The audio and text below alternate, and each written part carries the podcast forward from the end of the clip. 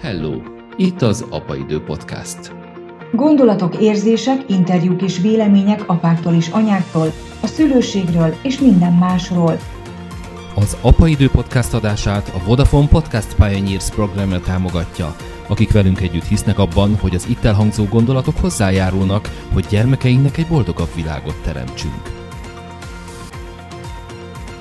Iratkozz fel a YouTube csatornánkra, és kövessd az Instagramon az Apaidő oldalt. Itt az Apaidő Podcast. Kertész András vagyok.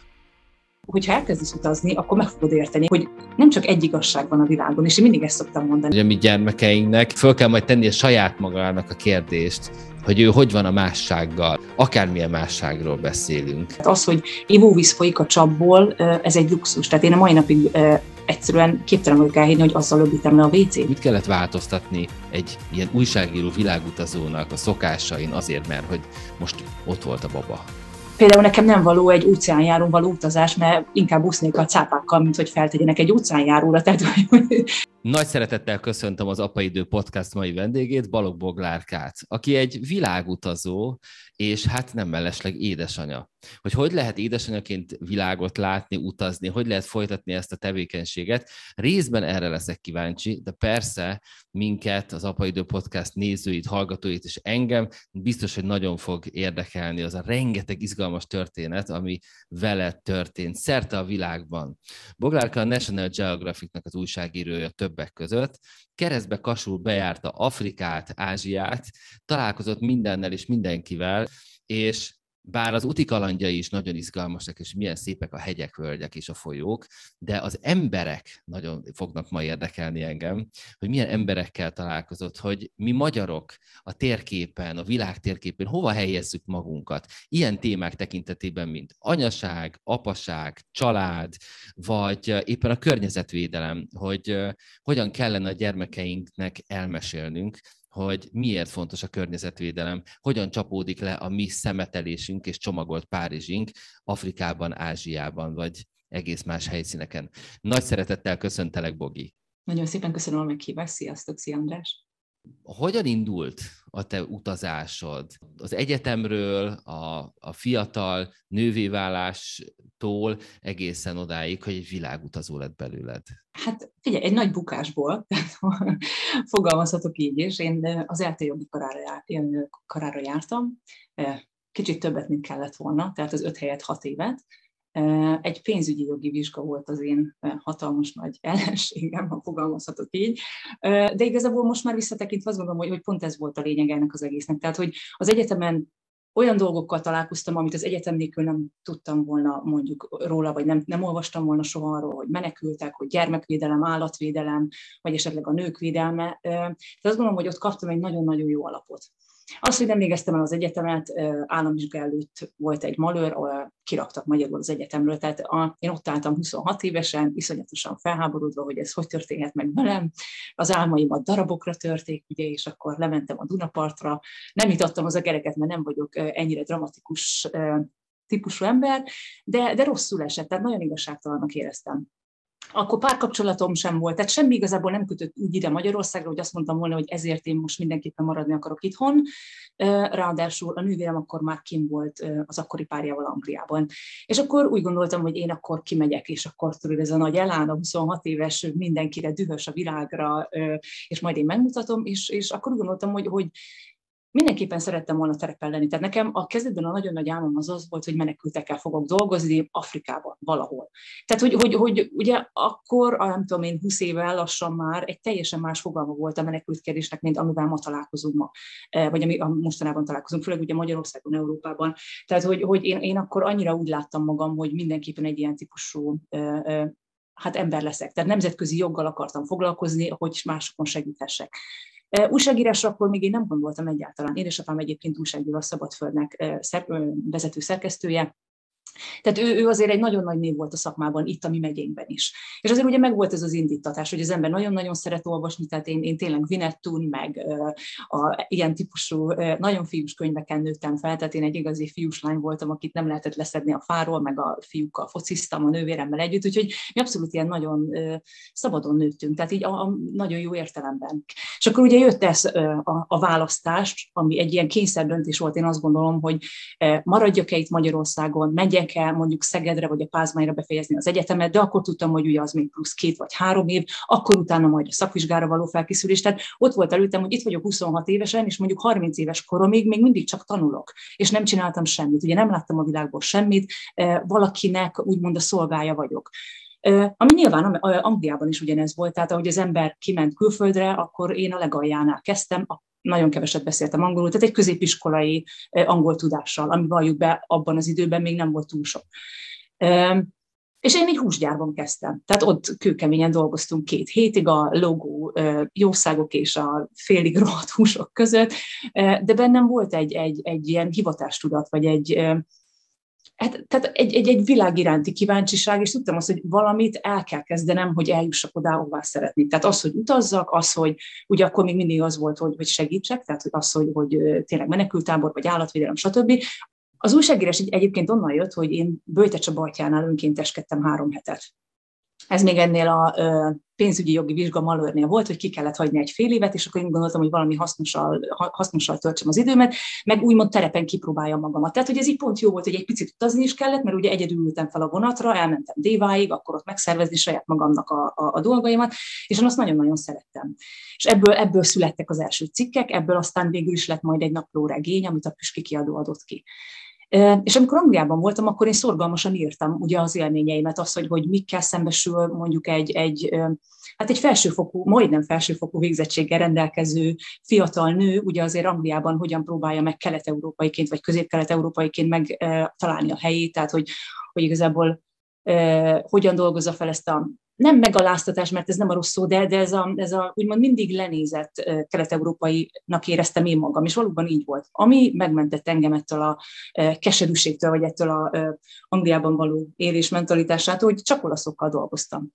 Ugye az olaszoknak meg teljesen más volt a felfogása. Én voltam az egyedüli nő, aki a konyhán dolgozott, mert utána később átkerültem egy, egy olasz étterembe. Melyik volt az első legemlékezetesebb utazás, amikor, amire azt mondod, hogy na itt, itt kezdődött el a világutazó újságírói tevékenységem? Az első út Afrika meghatározó volt, de igazából nem ezt mondanám, hanem amikor Indiában voltam, ez volt a második nagy út, és ez volt az, amikor én a úgymond indiai becsületbeli gyilkosságokba belekeveredtem, tehát akkor már én azért mentem Indiába, hogy a Love Commando nevű szervezettel egy riportot készítsek, ők bújtatják és mentik azokat a indiai fiatalokat, akik a szülők hát ellenére, vagy szülők beleegyezés ellenére házasodnak össze.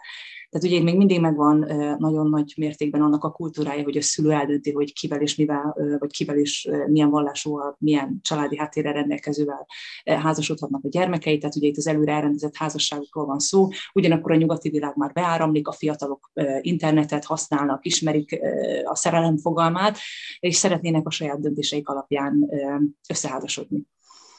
És ugye miután becsületbeli kultúráról beszélünk, itt azt jelenti, hogy a, a férfiak becsülete az, ami majd nagyon csorbulni fog, akkor, hogyha a lány elszökik otthonról a fiúval. Tehát ugye itt legtöbbször a, a nő az, aki a becsületsértést elköveti, és ez a családra száll rá, nekik ezt meg kell torolni, tehát itt általában gyilkosság, fenyegetés, stb.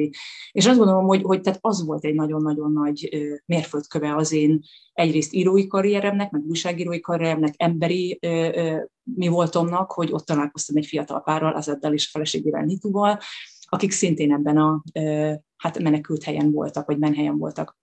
És akkor az ő történetüket végig kísérhettük, miután akkor csábította vissza a család nítút, mindenféle indokokkal, hogy anyukád nagyon beteg, gyere haza, nem lesz semmi bajod, természetesen visszaengedünk. Ezt mi tudtuk, hogy nem így fog történni, de a lány annyira szeretett volna hazamenni nyilván az édesanyjához, hogy, hogy a Love Commandónak muszáj volt elengedni a rejtek helyről, és soha többet nem találkoztak. És akkor mi pont abban az időszakban töltöttünk ott három hónapot, amikor Azad ezt a várakozási időt végig, vagyis hát végig várjuk Azaddal ezt a szakaszt. És akkor volt egy ilyen nagyon szoros levelezés Azaddal, tehát mi akkor vele együtt voltunk, beszéltünk rengeteget, tehát hogy az egy nagyon-nagyon meghatározó pontja volt az én életemnek is, és akkor, akkor nagyon-nagyon nehéz volt hazajönni. Tehát az, amikor utána a konyhán az ment, hogy a, nem tudom én, a tányér nem elég meleg, a rántott hús nincs jól átsütve, a grillrák az nem tudom, nem pont narancsárga, hanem még éppen nyers, és akkor, akkor nagyon-nagyon nehezen tűrtem ezeket a úgymond hétköznapi problémákat. Visszatérnék egy picit a Böjte Csabás kalandodra, hm? és azért, mert talán az volt az első olyan pillanat a fiatal nőként az életedben, amikor valami nagyon merészet húztál, amikor, amikor sikerült sikerült valami nagyon bátor tettet, hogy is mondjam, saját magad tekintetében végrehajtani. És uh, itt az Apa Idő podcastban mindig újra és újra körbejárjuk mi szülő, ilyen szülői aspektusból, uh-huh. hogy, hogy milyen példát mutassunk a gyermekeinknek, hogy, hogy hogyan segíthetjük őket arra, hogy bátrak legyenek, hogy megállják a helyüket a 21. századi kihívások környezetében, tekintetében. És én azt hiszem, hogy ez egy jó példa lehet arra, hogy egy kicsit megértjük, hogy egy, egy fiatal nő honnan tud bátorságot meríteni arra, hogy ilyeneket tegyen, mint hogy elmegy Bőte Csabához önkéntesnek, hogy, hogy elmegy Angliába dolgozni. Neked honnan jött ez a bátorság, ez a merészség? Én azt gondolom, hogy a vágya másra. Tehát az, hogy, hogy, hogy tudod, van benned egy, egy, egy erő, egy vágy, amit, amit valaminek a szolgálatába szeretnél állítani.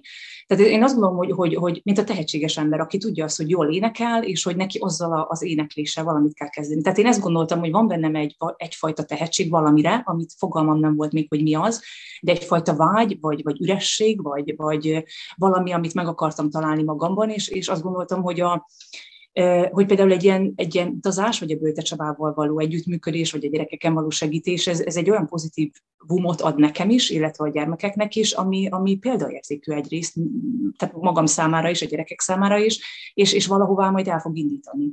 És azt gondolom, hogy, hogy, hogy ugye pont ez volt a lényege ennek, hogy az ember mer lépni. És ez az, ami nagyon-nagyon sok embernek szerintem az álmát keresztül fogja húzni, hogy egyrészt nincs bátorsága, vagy ha lenne bátorsága, akkor pedig meggyőzi magát, hogy ennek semmi értelme.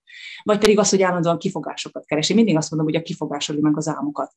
Tehát, hogy, hogy azért sokkal könnyebb szerintem kifogásokat keresni, mint megoldást találni, tehát ez az, ami nagyon jellemző szerintem a, a, a mi korosztályunkra is, tehát tényleg ezekre a 35-40-es korosztályra, hogy, hogy sok embernek meg lenne a lehetősége a változtatásra, az, hogy van-e bátorsága hozzá, vagy, vagy akarja ezt a változást? Valójában, tehát hogy, hogy tényleg ez benne van-e, az már egy másik kérdés. Tehát ugye ez, amikor de szeretnék ide eljutni, de igazából semmit nem teszek érte, hogy eljussak. Nagyon igazad van. Egy kicsit próbálom meg fogni a, hogy mondjam, a te bátorságodnak a kulcsát. És az egyik fontos dolog, amit mondtál, az az, hogy, hogy kövessük az álmainkat, hogy azt, ér, azt érezzük, hogy belül van egy képességünk, hogy ki akarjuk teljesíteni. De szerintem azok az emberek, akik mondjuk minket hallgatnak, és úgy érzik, hogy ők még nem voltak elég bátrak az életükben, vagy, vagy nem tudom, húsz éve ugyanazon a munkahelyen vannak, és azt tíz éve utálják, és ki kéne innen lépni, vagy akármilyen más uh, helyzet, olyan élethelyzetben vannak, amiből úgy érzik, hogy beleragadtak, de azoknak az embereknek, anyáknak, édesapáknak, akik ugye példát fognak mutatni a gyermekeiknek, szeretném egy kicsit jobban, még jobban körbejárni, hogy hol van az erő, vagy mik azok a pontok, amiket, amikor fölismerhetjük. Például azt, amit te mondasz, hogy kifogás sokat gyártunk, hogy mikor Én... kéne megszólaljon a kis csengő, hogy na, ez most biztos kifogás. Én szerintem nagyon fontos az, hogy, hogy, hogy egyrészt jóban vagy magaddal, másrészt pedig ismered magadat. Tehát az önismeret az, ami, ami el fog indítani majd egy olyan úton, hogy tudod, hogy, hogy, hogy ez az, amire vágysz. Tehát, hogy amíg te nem tudod magadnak megfogalmazni, hogy mi az, ami boldoggá tesz, addig, addig semmi nem fog boldoggá tenni. Tehát addig pillanatnyi örömeid lesznek, de ez nem lesz tartós boldogság, nem lesz egy tartós elégedettség. Tehát például, hogyha már meg tudod azt fogalmazni, hogy igen, nem szeretem azt a munkát, amiben vagyok, vagy, vagy igazából tudom, hogy ez a társ nem az a társ, akire vágyom, akkor, akkor az már egy hatalmas lépés. Akkor onnantól kezdve szerintem már csak az kell, hogy megfogalmazd, hogy jó, akkor mi az, amire vágysz. Tehát, hogy amikor tudod azt, hogy igen, igazából én ezzel szeretnék foglalkozni, akkor, akkor elkezded munka mellett, elkezded hobbi mellett. De jó, amit mondasz. Szóval, hogy a, vágyat kell uh, megfogni, kiteljesíteni, és mi ugye coachingban, amikor én dolgozom az ügyfeleimmel, gyakran ugye a célkijelölés fázisában mm. szoktunk ezen dolgozni, mert hogy az emberek jelentős részének, hogy én meg szoktam megfogalmazni, jelentős része tudja, hogy mit nem akar csinálni, de hogy mit akar csinálni, hogy azzal van a baj, hogy hogyan lehet célként megfogalmazni például a vágyakat. Tehát azt, hogy világutazó akarok lenni, mondjuk a te esetben, hát oké, okay, jó, de hogy what next? Mi a következő lépés? És akkor te mondjuk tudtad, mert meg akarsz tanulni angolul, hogy pénzt akar gyűjteni, hogy nem akarsz egyetemen tovább tanulni. Egyébként mit szóltak a szüleid ahhoz, hogy ott hagysz egy jogi egyetemet? Hát nem voltak boldogok, megmondom őszintén, tehát hogy azért értelmiségi családból jövök én is, tehát ők, ők abszolút nem, meg akkor még nem volt úgymond ez divatos, ugye, hogy az ember csak úgy fogja magát is, tehát 2007-ről beszélünk. Ugye 2004-ben csatlakozott Magyarország az Európai Unióhoz, azért az a három év szinte semmi nem volt ahhoz képest, ami most van, hogy, hogy szinte ez már bevett szokás, hogy 18 évesen, ugye Magyarországon is megjelenik lassan már a gap year, hogy van annyi pénze vagy lehetősége embereknek, hogy a gyermekeik akár utazgathatnak, nem tudom én, Ázsiában vagy akárhol, hogy az akkor még nem volt. Nem értették igazából, hogy, hogy mi a cél. Én se tudtam, és ugye nem tudtam leülni nekik azt mondani 20 évesen, hogy anyukám, én most azt szeretném, hogy ez meg ez meg ez lesz, és ezek meg ezek meg ezek a lépései. Tehát amíg ők nem látták ennek a úgymond végeredményét, addig volt egy nagyon nagy szkepticizmus, tehát ők minden alkalommal elmondták, hogy kicsim, tudod, hogy bármikor hazajöhetsz, hogy mi várunk nagyon nagy szeretettel, meg úgy voltam, hogy hazamegyek, az a kudarc. Tehát, hogy én soha nem úgy éltem meg, hogy milyen jó, hogy van hová hazamenni, hanem az, hogy akkor kudarcot fogok mallani, de nem a szüleim előtt, hanem saját magam előtt, és azt gondolom, hogy pont ez a lényeg, meg pont ez lenne a lényeg a saját életünknek, nem? Tehát, hogy nem a mások elvárásai szerint élsz, vagy vágyai szerint éled az életedet, hanem az, ami a te belső indítatásod. Egyébként meg azt még hozzátenném, hogy a, a vágyhoz azért jó, hogyha van mondjuk tehetséged is ahhoz, amire vágysz, mert anyukámmal mindig ezzel szoktunk egyébként viccelődni, hogy mind a ketten rockstárok szerettünk volna lenni. De egyikőnek sincs hangja. Tehát, hogy azért nem biztos, hogy olyan álmokat kell dédelgetni, és ezt viszont fel kell ismerni. Tehát az, hogy, hogy te arra vágysz, hogy utazó legyél, viszont nincsenek meg azok a tulajdonságok benned, ami kell egy, egy, egy mond világutazáshoz. Tehát nem vagy rugalmas, nem szereted a kényelmetlenséget, nem bírod elviselni a változást, az, hogy nincsen ivóvíz, amikor akarsz az, hogy hónapokig nem fürdesz meleg vízben, akkor ez nem neked való. Tehát ez egy gyönyörű vágyálom, de, de ez nem neked való. Például nekem nem való egy óceánjárón való utazás, mert inkább úsznék a cápákkal, mint hogy feltegyenek egy óceánjáróra. Tehát, hogy, hogy az ember fogalmazza meg, hogy mi az, amire valóban vágyik. Nekem nagyon való az óceánjáron való utazás, hogy megérem neked, hogy le fogok integetni a korlátból. Köszönöm szépen. Hello, Bogi! Amikor készültem a mai interjúra, akkor az fogalmazódott meg bennem, hogy legalább két síkon érdemes lesz beszélgetnünk. Az egyik a te történeted, mint egy modern nőnek, aki a munka-magánélet egyensúlyát igyekszik megtalálni, valószínűleg nem is olyan rosszul, hogy ki tudja teljesedni, elindult a vágyai, az álmai felé. A másik pedig mindaz, amit tanultál a történetekből, amiket átéltél az utazásaidból. És a Love Commando története, az indiai hát a szerelemházasságoknak a problémája, ez egy nagyon izgalmas dolog. És ezért foglak kérdezni téged még erről, hogy, hogy te például, ugye neked kisfiad van, hogy te mit tervezel mesélni neki erről? Szerinted nekünk Európában mit kell tanulnunk a szerelemről, a párkapcsolatról, az elköteleződésről ezeken a történeteken keresztül? Azért nagyon jó ez a kérdés egyébként, András, mert amikor Azadot kérdeztem ugye európai fejjel, hogy Azad, tehát én, hogyha a, a saját unokatestvéremben lennék szerelmes, akkor azt úgy valahogy, én azt gondolom, hogy ezeket az érzelmeket le tudnom csendesíteni magamban, mert tudom azt, hogy a vér kötelez, tehát hogy ez nem szabad, stb. Tehát, hogy valahogy, én azt gondolom, hogy, hogy az érzelmeink valahol irányíthatóak a gondolatainkkal. És akkor ugye Ezadnak ennyi volt erre a válasz, hogy igen, azért, mert te nyugatról származol. Tehát, hogy ő annyira tisztán hitt ebben a összetartozunk, ugye eleve elrendeltetett párkapcsolatokban, hogy vele például egy ilyen típusú beszélgetés nem is lehetett volna folytatni.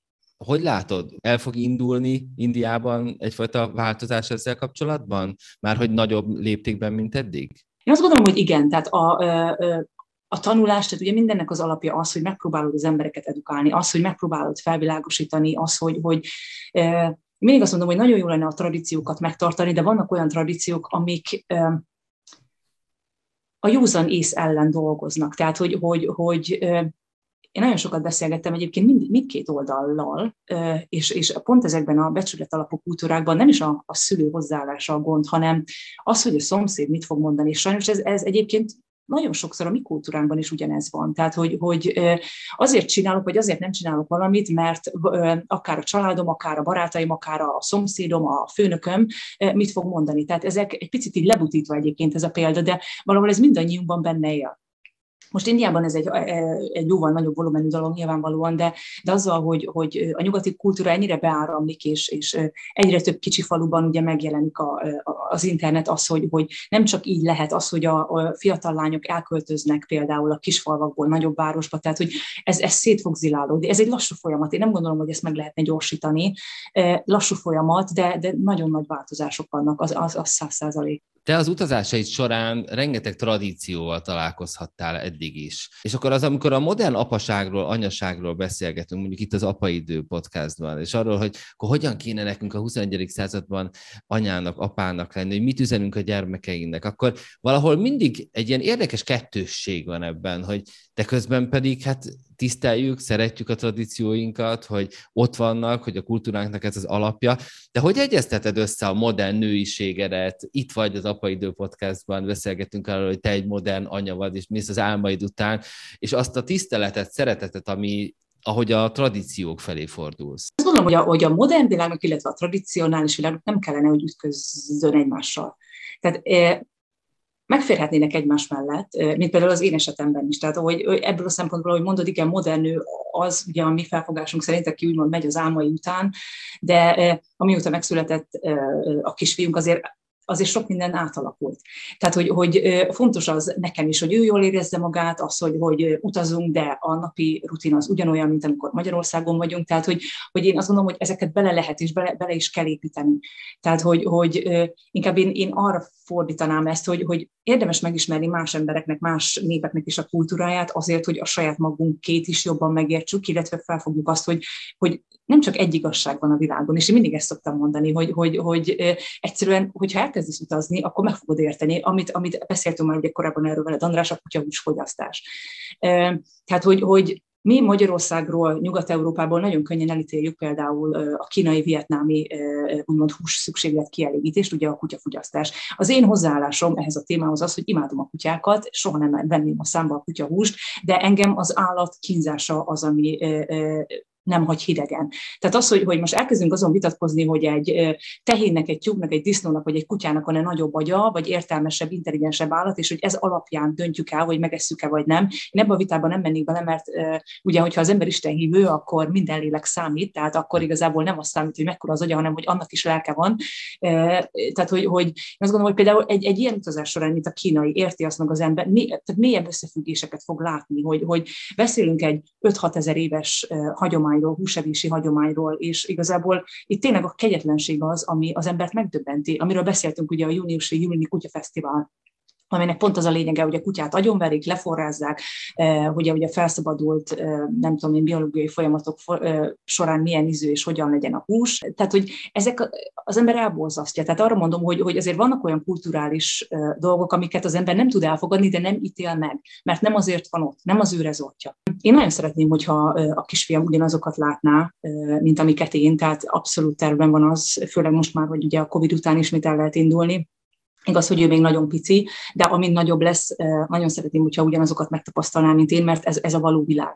Tehát én mindig azt mondom, hogy ez, ami Magyarországon vagy Európában történik, ez egy nagyon kicsi szelete annak, ami, ami bolygónkon történik, és mi tényleg a legszerencsétlenebb ember és a legszerencsésebb az ázsiai milliókhoz képest és azt gondolom, hogy, hogy egy egészséges világszemlélethez ez, ez, ez nagyon jó, hogyha mindenki tudja. Tehát az, hogy ivóvíz folyik a csapból, ez egy luxus. Tehát én a mai napig egyszerűen képtelen vagyok elhinni, hogy azzal öblítem le a WC-t. Tehát, hogy ezek ilyen banális dolgok, amiben az ember nem gondol bele, de sajnos annyira reális, amikor az ember mondjuk fél évet eltölt Indiában, és az a napi gondja, hogy honnan szerzi majd be az ivóvíz szükségletét, akkor ezek felértékelődnek abszolút. Itt az Apaidő podcastban Balog Boglárkával beszélgetünk, aki egy világutazó újságíró, és rengeteg szuper története van. Az egyik fontos téma, amiről újra és újra beszélsz, és én is szeretnélek erről kérdezni, ez a hogyan élünk, mennyire értékeljük mi azt, amink van dolog. Ugye a világnak körülbelül a felső 5%-ába, 10%-ába tartozunk, de maximum, hogyha van autónk, lakásunk, folyik ivóvíz, van WC-nk, biztonságban ére, érezhetjük magunkat, és nevelhetjük a gyerekeinket. Nagyon, a nagyon-nagyon kicsi kisebbséghez tartozunk tulajdonképpen, mégsem így éljük meg. Nekem van erről egy történetem, te is említetted a mai podcastban, hogy hát ivóvízzel öblítjük le a WC-t, tehát hogy? És uh, én egyszer még sok évvel ezelőtt a Bihar hegységet másztam meg, és akkor ott fönt a tehenek ébresztettek a sátornál, stb. stb. Napokig nem volt csak patakvíz, és abban lehetett fürödni 5-8 fokos vízben, szóval, hogy és amikor hazajöttem, mert nem is ez volt az érdekes, amikor hazajöttem, és hazaértem piszkosan, stb. stb., de mentem a fürdőszobába, és megnyitottam a csapot, akkor csak álltam a csap előtt, és néztem, hogy folyik belőle a víz, és ilyen teljesen értetetlen volt, hogy ez hogy? Tehát, hogy annyira a természet beszívott, pedig hát ez egy hétig tartott, tehát nem hónapokig utazgattam a hegyekben, meg nem tudom, másztam meg. Egy hét alatt az ember már képes rácsodálkozni erre, hogy, hogy ez milyen csoda, hogy így eltekersz egy kis bigyót, és akkor ott tiszta víz folyik belőle. Hogy éled meg ezt a, ezeket a nagy változásokat az utazásaid után, meg az utazásaid során? Érdekes, mert nekem soha nem volt kultúrsokkal. Sokan szokták kérdezni, hogy de hogy, tehát hogy, hogy reagáltál. Nekem akkor van kultúrsokkal, amikor hazajövök. És ez most nem a negatív értelemben, hanem, hanem egyszerűen tényleg, amit te is mondasz, hogy akkor csodálkozol rá, hogy mennyire egyszerű életünk van. Tehát az, hogy, hogy interneten, telefonon, akárhogy el tudsz intézni banális dolgokat, tehát hogy, hogy ami mondjuk egy fejlődő világban élőnek nem is probléma, mert eszébe se jut, hogy nem működik az internet, vagy lassú az internet, tehát hogy, hogy akkor veszem észre egyébként magamon, hogy már túl sok ideje, ideje tartózkodom úgymond a civilizált világban, amikor nekem is probléma lesz például egy lassú internet. Tehát, hogy, hogy vagy, vagy zavar az, hogy túl meleg van, zavar az, hogy mit tudom én, nem fagyott meg a jégkocka. Tehát, hogy, hogy tudod, akkor, de tényleg, tehát amikor ilyen, ilyen buta dolgokon kezd el az ember idegeskedni, tehát a párommal van egy nagyon-nagyon jó játékunk, ezt most találtuk ki az utóbbi időben, hogy ugye nem utazunk, az ember unatkozik, de nem egyébként, tehát, hogy mennyit panaszkodunk egy nap. És nem csak az, hogy, hogy panaszkodik, tehát teljesen azt mondja, negatív mondatok elhagyják a szádat. Tehát, hogy, hogy van egy nagyon érdekes játék, viselsz egy karkötőt, az egyik kezedről a másikra kell tenni, de most ha naponta százszor panaszkodsz, akkor ugye nem lesz ennek semmilyen hozama, mert nem fogod látni, tehát akkor az, aki sokat panasz, tudja magáról, hogy sokat panaszkodik, azt tegyen ki maga elé egy befőttes üveget, és abba aprókat dobáljon bele. És a nap végén nézze meg, hogy mennyi minden ért, vagy mást okol, vagy negatív gondolatai vannak, vagy negatívan állt hozzá valamihez, és egyébként ez egy nagyon-nagyon érdekes játék. Tehát én, én sokáig egyébként panaszkodós típus voltam, tehát ez a jó magyar mentalitás az, az engem is jellemzett egyértelműen, és ugye az utazásoknak az egyik nagyon nagy hozama volt ez, hogy, hogy ez az örökös panaszkodás, jaj, most miért fúj a szél, jaj, most miért van ilyen, jaj, most miért van olyan, az ugye azért kezd elmúlni. Nem mondom, hogy maradéktalanul, de, de, de igyekszik az ember. És ez egy nagyon jó példára, András, például, hogy hat évvel ezelőtt, amikor a NatGeo-val Dél-Afrikában voltunk, akkor akkor nem az volt, hogy, hogy ó, milyen gyönyörű a szavannán a naplemente, hanem ugye akkor úgymond dolgoztam, és akkor azon pörögtem, hogy az az átkozott zsiráf miért nem mászik bele az én gyönyörű naplementénbe, hogy megcsinálhatnám életem fotóját, ugye? És akkor, akkor a párom mondta, hogy tehát rám nézett is tényleg akkor, akkor úgy mindent leolvastam az arcára, hogy figyelj, értékeljük már azt, hogy hol vagyunk, és ne az legyen már a fontos, hogy a zsiráf neked most pont oda mászom bele, mert egyrészt nem fotográfus vagy, hanem újságíró, másrészt pedig egy olyan ö, szakasza ez most az életünknek, amit élvezni kellene, nem pedig azon, azon ö, görcsölni. Ugye, és akkor megint ez a, hogy hogy állsz hozzá a dolgokhoz. Tehát az, hogy ott van, megpróbálod, nem sikerül, elengeded, vagy ott van, megpróbálod, és egész nap ezen nyíksz, hogy nem, miért nem sikerült, miért nem így volt, miért nem úgy volt. És ugye az a gond egyébként a panaszkodással, illetve a negatív hozzáállással, hogy nem csak a saját életedet rontod meg, hanem mindenkit, aki körülötted van.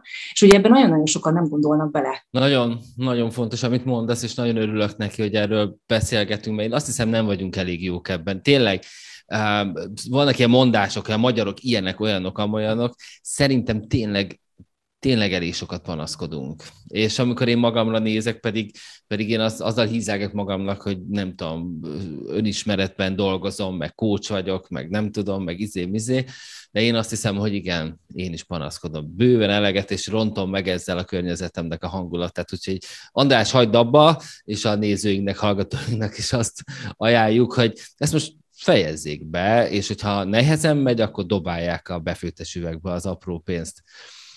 Egy következő témára kapcsolatban kérdeznélek, amire valószínűleg neked komoly tapasztalatod vagy rálátásod van, hiszen az utazásaid során nagyon sokféle családdal és sokféle nővel találkozhattál.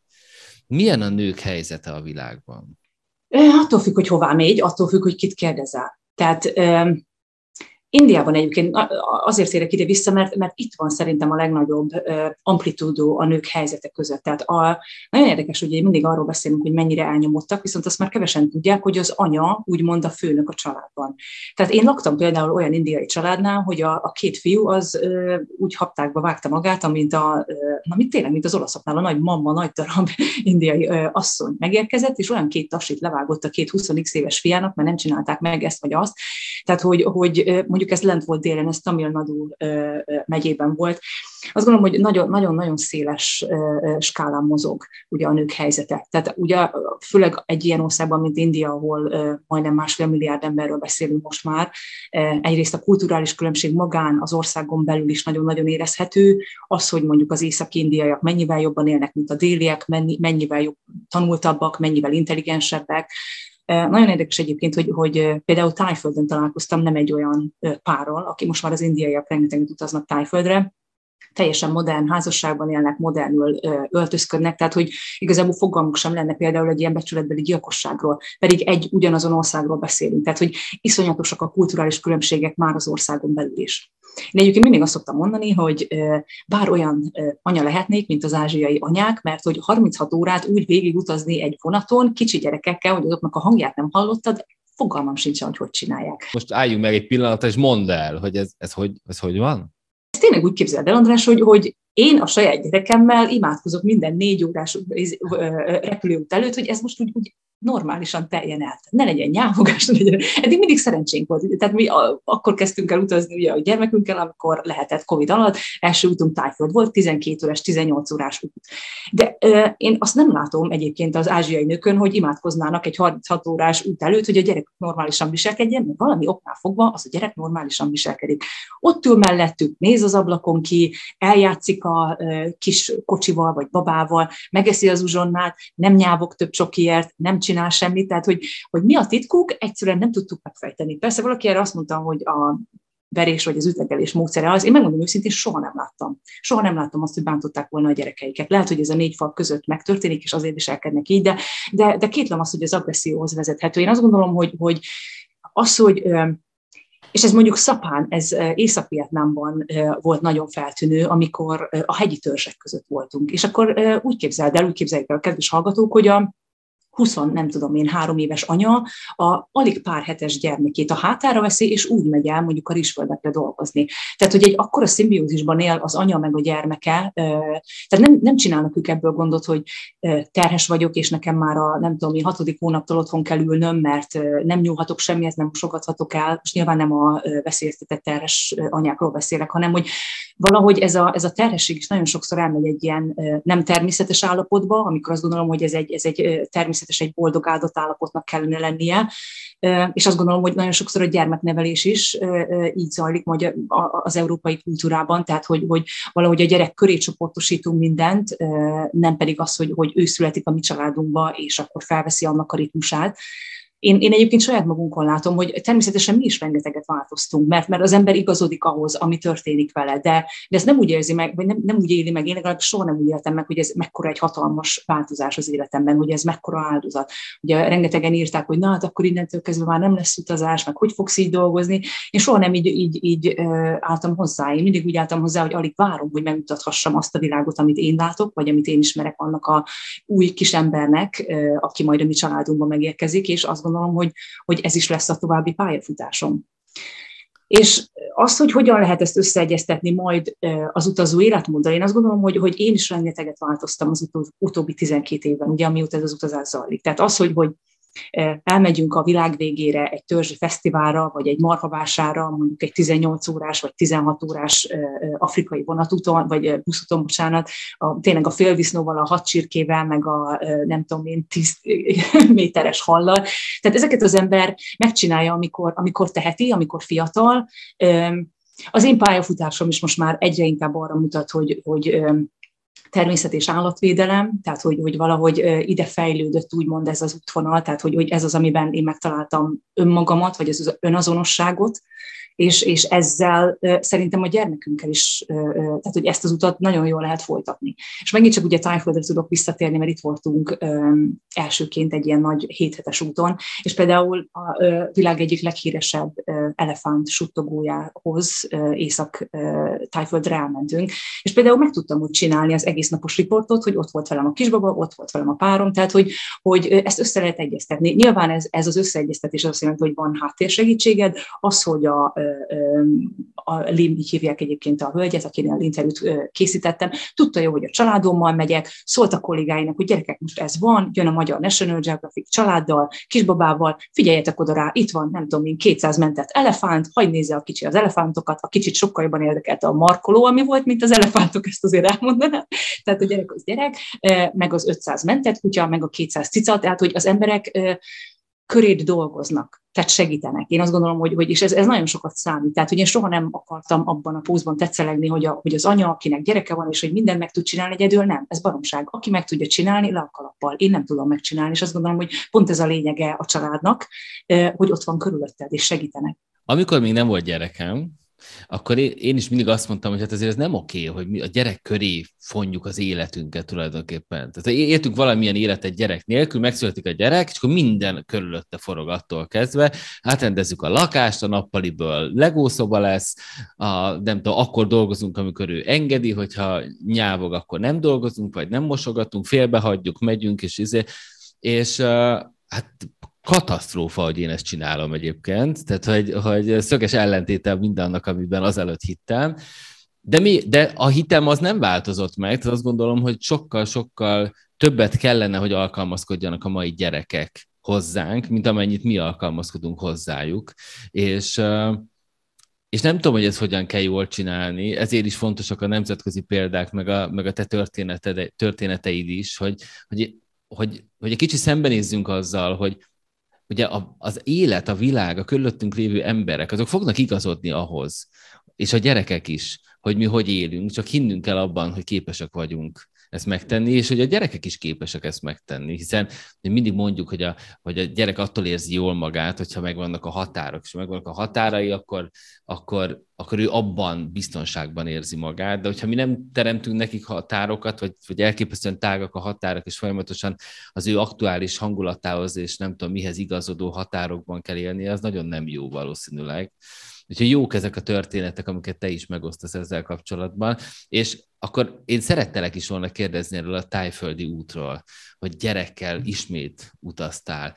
Miben volt más, mit kellett változtatni egy ilyen újságíró világutazónak a szokásain azért, mert hogy most ott volt a baba? Megmondom őszintén, a legnehezebb dolog a fényképezés volt.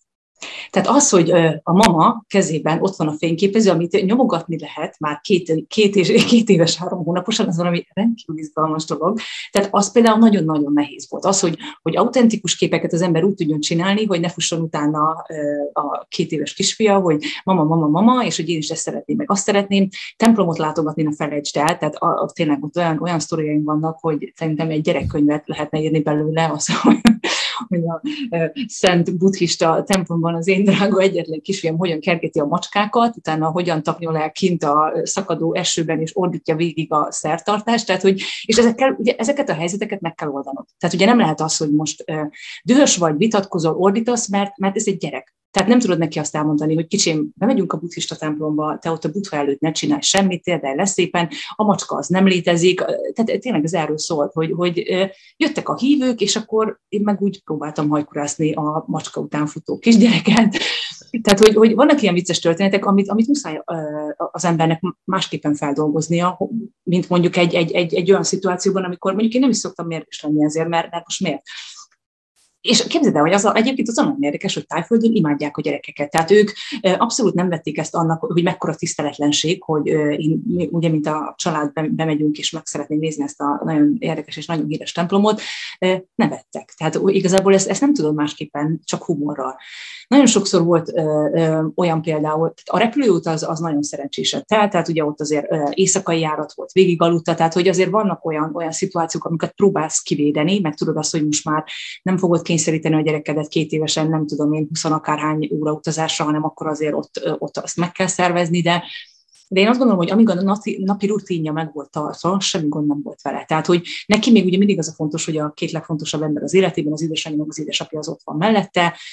Egyébként iszonyatosan szabad kisgyerek, tehát én, és ugye én azt gondolom, hogy nagyon sokan, meg amiket én is olvasok, hogy akkor lesz bátor a gyerek, amikor megvannak a határai, és tudja, hogy a szülő az ott van mögötte. És én ezt nagyon-nagyon tapasztalom a saját gyermekemen is egyébként, hogy tudja azt, hogy ott vagyunk, és ezért bátor elmenni, ezért bátor mindenkivel beszélgetni, a játékokat mindenkit magától elvenni természetesen, ebbe a szakaszba is beléptünk, de, de ezek miatt szerintem senkit nem szabadna, hogy, hogy, hogy ez ne tartson senkit vissza attól, hogy most elindul egy utazásra.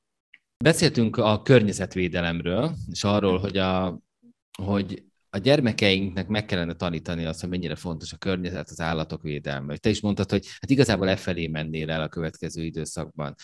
Bennem ez mindig egy kérdés, hogy a, hogy itt van a Covid, a háború, a minden, tulajdonképpen ilyen nagyon, nagyon nyom, a politikáról nem is beszélve, ilyen nagyon nyomasztó környezetben élünk, vagy legalábbis a mi szintünkhöz képest, vagy az európai, vagy magyarországi életvitelhez képest. Tehát nagyon sok gondunk van, minden, infláció, ez az, amaz, stb. stb., hogy nehéz megtalálni a pillanatokat a hétköznapokban, amikor a környezetvédelemmel, amikor az állatvédelemmel foglalkoztatunk. Tehát ha valaki na- nem nagyon most jó értelembe véve hívő, vagy, vagy nagyon mászik bele ezekbe a témákba, akkor nehéz a hétköznapjában megtalálni ezeket a pillanatokat.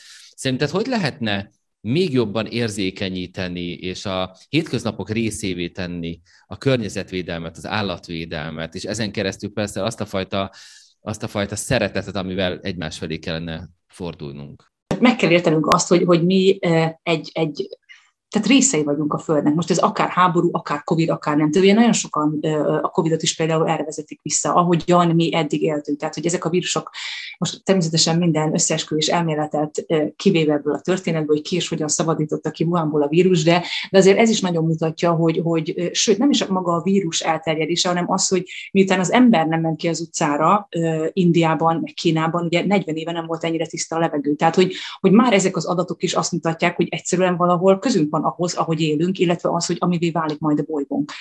És az, akinek gyereke van, az kellene, hogy egy picit felelősséget érezzen a saját környezete iránt, függetlenül attól, hogy Covid vagy háború. Mert azért valljuk be, hogy a mindennapi életünkben, vagy a bőrünkön, most nyilván az inflációt és a elektromos áram és stb. az emelkedését, vagy áram ára emelkedését nem számítva, nem érezzük úgy a bőrünkön ezt, mint aki mondjuk tényleg Ukrajnában vagy Oroszországban van. Vagy például azok, akik olyan területen laknak, ahol már tényleg az árvíz, az állandó tornádok befolyásolják az életüket. Tehát, hogy, hogy az alapoknál kell kezdeni, én mindig azt mondom, az, hogy megtanítom a gyermekemet, hogy elzárja a csapot fogmosás közben, az, hogy mit tudom én, nem dobja el a szemetet, tehát hogy ezek olyan alap dolgok, hogy, hogy például megyek az utcán, és látom, hogy az anya nem szól rá a gyerekére, hogy ne dobja el a szemetet, a túrólódis papírt az utcán, tehát ez már a szülőnek a felelőssége, hogy nem szól rá a gyermekre. Tehát ameddig mi, mint szülők nem építjük ezt be a saját magunk életébe, és tényleg nem kell arra gondolni, hogy elmegyek a petkupára, és viszem az egész családomat, hogy megtisztítsuk a Tisza folyót ugye a műanyagoktól, hanem a saját háztartásomban nézek szét. Egyébként nagyon sokan meg szoktak döbbenni azon, hogy én azt mondtam mindenkinek, hogy ameddig a gyermekem nem emlékszik arra, hogy ajándékot kap, nem kérünk ajándékot. Köszönjük szépen. Most lesz a névnapja, két és fél éves, nem kérünk ajándékot, nem kérünk semmit, ami műanyag, nem kérünk semmi olyat, ami, ami, aminek úgymond semmi értelme. Nagyon nehéz egyébként ezt betartatni a barátokkal és a családdal, ezt megmondom neked őszintén, de, de ez is én azt mondom, hogy inkább az úgymond tradicionális hozzáállás, hogy mert kell, nem kell. Hogyha azt mondom, hogy gyerekek, majd, hogyha a harmadik születésnapjára emlékszik, mert, mert felfogja, hogy mi az, hogy neki tortája van, hogy el kell fújni, tehát hogy összeköti ezt majd egy emléké, én azt gondolom, hogy akkor van majd jelentősége.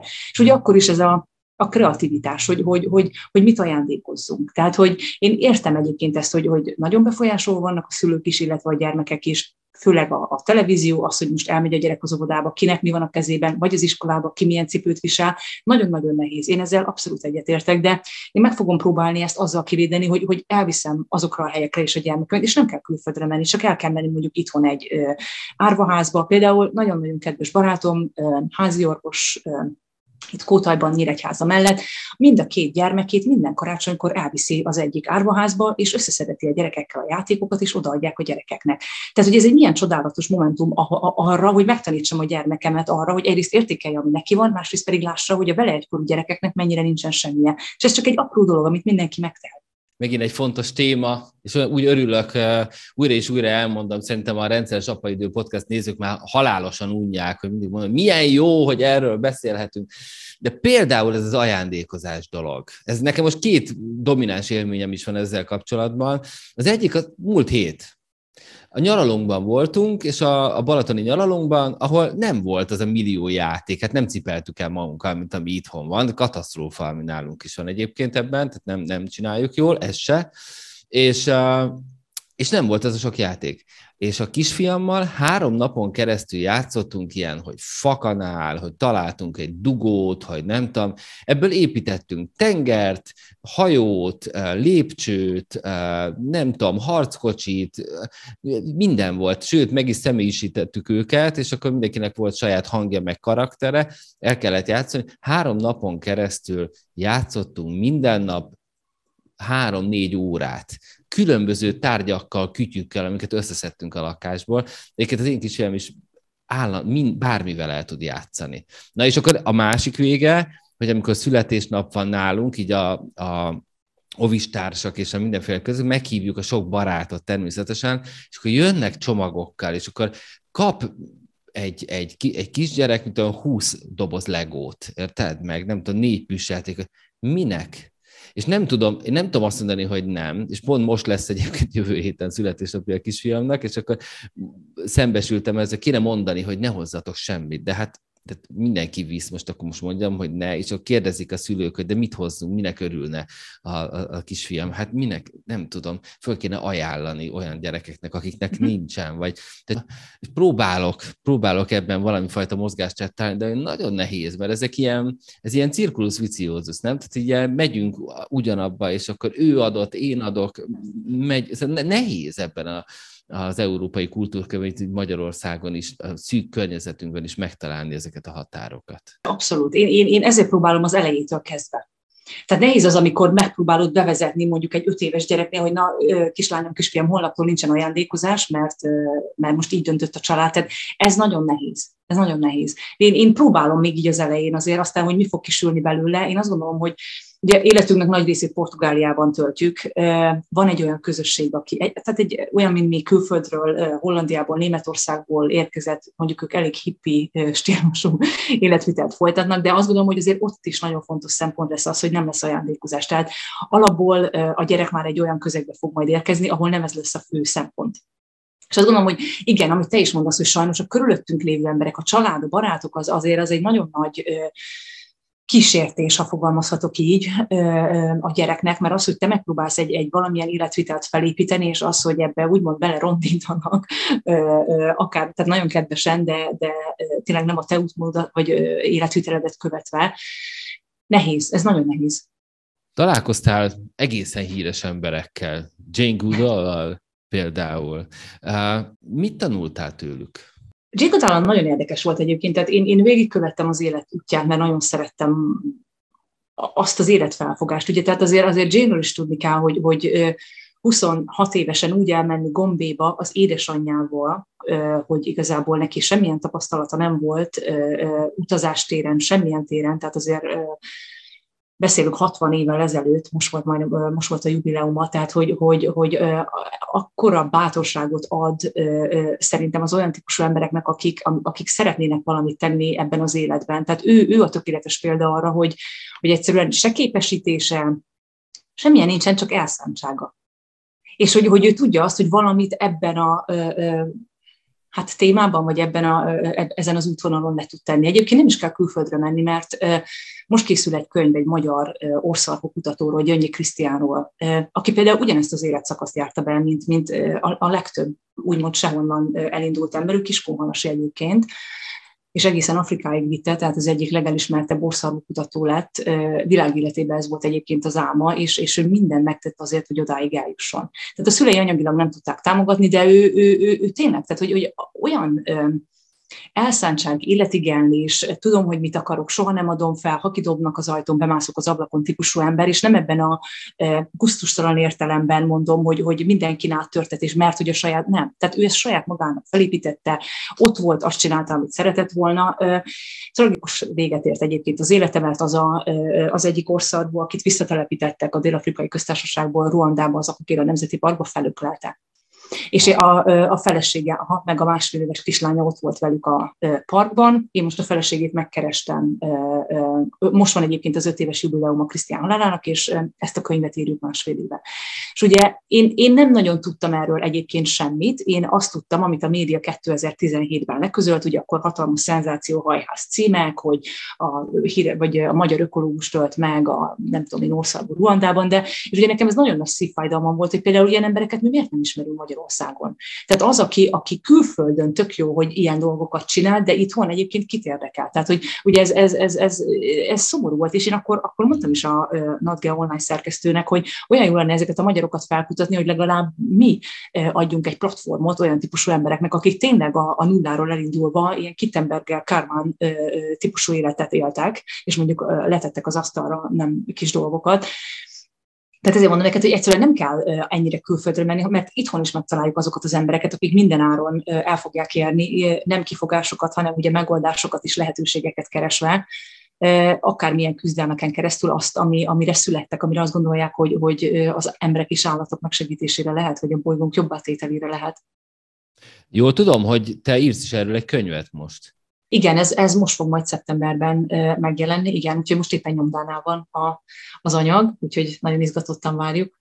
Mi lesz a címe, hogy mit keresünk a könyvesboltban? Az Orsztarbuk hajnala. Oké, okay. Oké. Okay. Volt egy történeted, amit olvastam, a tanzániai albínóknak a rituális meggyilkolásával kapcsolatban, ami, hát megint kérdezhetnék az Apaidő podcast néző és hallgatói, de miért beszélünk a tanzániai albínók rituális meggyilkolásáról? És én azt gondolom azért, mert hogy pont ezek a különleges, fontos és megdöbbentő példák azok, amiken keresztül mi is könnyebben rá tudunk nézni, hogy mit csinálunk jól a hétköznapokban, és mit lehetne egy picit esetleg jobban, vagy bölcsebben, vagy, vagy akár talán jobban értékelni, nem is csinálni, hanem értékelni, vagy elfogadni. Mesélj egy picit ezt a történetet nekünk, és, és hogy mit tanultál te, vagy mit tanulhatnánk mi így közösen ebből? Egyébként ez egy nagyon borzasztó történet, megmondom neked őszintén, tehát hogy, hogy én megdöbbentem, hogy ilyen létezik, attól függetlenül, hogy azért az ember rengeteget lát, mikor utazik, tehát itt egyszerűen egész, egész egyszerűen arról van szó, hogy 2010 akárhányban Burundiból jött egyébként ez a őrült ötlet, hogy az albinoknak a körme, haja, testrésze, hát mágikus energiával, vagy varázslattal van feltöltve. És vannak ezek a boszorkány doktorok, akik Afrikában tényleg évezredek óta működnek, és ez mai napig egyébként még él. Hozzájuk viszik el akár felsővezetők, elnökök, miniszterek, miniszterelnökök egy-egy testrész darabot, vagy körmöt, lábat, stb., és ebből hát varázsolnak magyarán. Tehát nagyon sokan például talizmánként viselik a csontokat, a körmöket, vagy a hajból, például a halászok a fehér vagy a szőke hajból fonják, belefonják a hálóikba, a, a nagyobb hal zsákmány reményében. Egyébként ez azért annyira furcsa, mert ez, ez ugye megint arról van szó, hogy egy több ezer éves kultúra, ami úgy elapadt.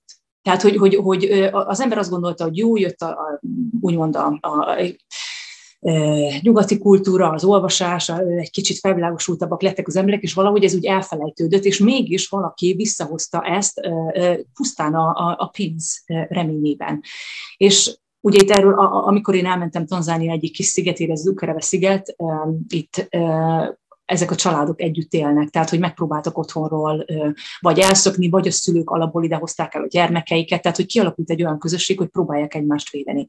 Egyébként nagyon borzalmas történeteket is hallottam, főleg a albinó csoport vezetőjétől, tehát hogy éjszaka macsetével törtek rá a családnak a házára, ott a anya és az apa előtt felkaszabolták a, a lányt, vagy megfogták, levágták a karját, tehát hogy, hogy, hogy tényleg elképesztő történetek vannak, és ez, ez Megint ezt nem szép így kimondani, de ugye az emberi butaság, az emberi hit, tehát hogy az abba betett hit, hogy, hogy az a testrész bármilyen pozitívumot hoz az életedbe. Ugye itt megint azt mondom, hogy, hogy vannak olyan kulturális dolgok, amiket sajnos nem tudunk elfogadni. Tehát például ez, ez konkrétan az, tehát hogy, hogy, hogy nehéz ezt megemészteni, hogy az ember ilyennel találkozik, és, és ugye ez egy ilyen nagyon sarkalatos dolog az afrikai kultúrában, de például, hogyha azt nézzük a dél-afrikaiaknak, mármint az dél-afrikai köztársaságban élő feketéknek a 60%-a jár ezekhez a doktorokhoz.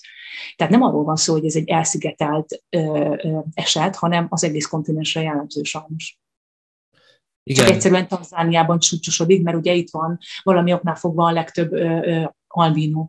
Tulajdonképpen az elfogadásról beszélünk. Arról, hogy, hogy hogy el tudjuk-e fogadni, hogy valaki más, a másságát, hogyan élünk vele együtt, és bár mindent megteszünk azért, vagy hát sokan mindent megtesznek azért, hogy elfogadjanak másokat, de mégis vannak olyan dolgok, amiket meg nehéz elfogadni, és uh, kulturálisan is, és ugye ez, ez egy fontos téma volt, mint pár hónappal ezelőtt, most kicsit csendesebb itt a háború, meg infláció, minden miatt, de hát itt a, a, a menekült kérdés, az, hogy jöttek a menekültek, és hogy, hogy hogyan állunk a menekültekhez, hogy mennyire fogadjuk be őket, hogy ugye voltak a szír menekültek, akiket Magyarország mondjuk nem látott annyira szívesen, akkor most itt vannak az ukrán menekültek, akik meg a mieink, és akkor őket sokkal szívesebben látjuk, és akkor ez oké, okay, vagy nem oké, okay, hogy, hogy vannak akikkel szívesen együtt, vannak akikkel nem szívesen együtt, és, és úgy tűnik, hogy a világ azért arra felé megy elég erősen, hogy a mi gyermekeinknek egyen egyesével mindenkinek meg kell, föl kell majd tenni a saját magának a kérdést, hogy ő hogy van a mássággal, akármilyen másságról beszélünk, és valami irányt kell nekik adni, és ezért is gondoltam, hogy hozzuk be ezt a témát, hogy a másság elfogadása, az mennyire összetett, mennyire nehéz kérdés. Számomra egyáltalán nem nehéz. Tehát főleg az, amikor az ember ennyit utazik, ennyit lát. Vannak nagyon sarkalatos dolgok, amiket én nem tudok elfogadni, például a kutyahúsevés, vagy pedig a, nem tudom, oroszlánok tenyésztése dél-afrikai köztársaságban, vagy például az albinók meggyakorlása. Tehát vannak olyan dolgok, amiket egyszerűen nem tudsz beépíteni a saját értékrendszeredbe, és nem is kell, nem ez a lényeg. De, de tényleg a saját országunkat nézve, én azt gondolom, hogy ez, ez a szülőnek a feladata, hogy, hogy megtanítsa a gyermekét a, a másság elfogadására. És amit mondasz te is, hogy itt nem a bőrszín szerinti másságra, hanem a fogyatékkal élők másságára. Tehát szerintem ez is egy nagyon-nagyon fontos probléma, hogy egyszerűen nem tudjuk elfogadni a másként élőket. Vagy, vagy ugye például nem mondom, hogy engem is mindenki elfogad, tehát az az életvitel, amit én, én képviselek, az, az nem egy átlagos életvitel, és én ezzel teljesen tisztában vagyok. Tehát, hogy, hogy valakinél például ez veri ki a biztosítékot, és ezt nem fogadja van. Tehát, hogy, hogy egyszerűen én azt gondolom, hogy, hogy a saját magunk világát kell egy picit tágabbra, tehát a mi határainkat, az elfogadásunknak a határait kellene kitágítani ahhoz, hogy a gyermekeink is elfogadóbbak legyenek. Tehát, hogy, hogy mert akárki akármit mond, az, hogy mit hozol otthonról, azért az nagyon meghatározza majd az elkövetkezendő életedet, tehát a felnőtt életedet. Az, hogy, hogy mondjuk egy olyan családból jössz, mint az enyém, aki a természet, állat szeretet, alap, a könyvek szeretete alap, akkor én ezt hozom magamból, nekem ez a normális. De az, aki mondjuk nem ebből jön, hanem abból jön, hogy verjük a kutyát otthon, hogy kegyetlenek vagyunk az állatokkal, kegyetlenek vagyunk az emberekkel, ebből nagyon-nagyon nehéz kijönni. Tehát ez egy iszonyatos önismereti munka, pszichológiai, akármilyen coaching, ugye ezt te tudod a legjobban, tehát hogy, hogy azért onnan sokkal nehezebb egy úgymond értékesebb életet is majd felépíteni. Azt gondolom, hogy ez egyértelműen a mi felelősségünk, ha már felnőttek és szülők vagyunk. Nagyon szépen köszönöm Balog Boglárkának, hogy itt volt velünk az Apaidő Podcast mai adásában, és beszélgethettünk izgalmas és nagyon fontos témákról. Köszönöm szépen, Bogi, hogy itt voltál. Én is nagyon szépen köszönöm. Sziasztok!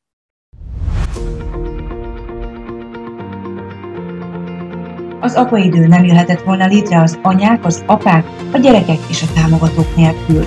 Iratkozz fel a YouTube csatornánkra, és kövessd az Instagramon az apaidő oldalt.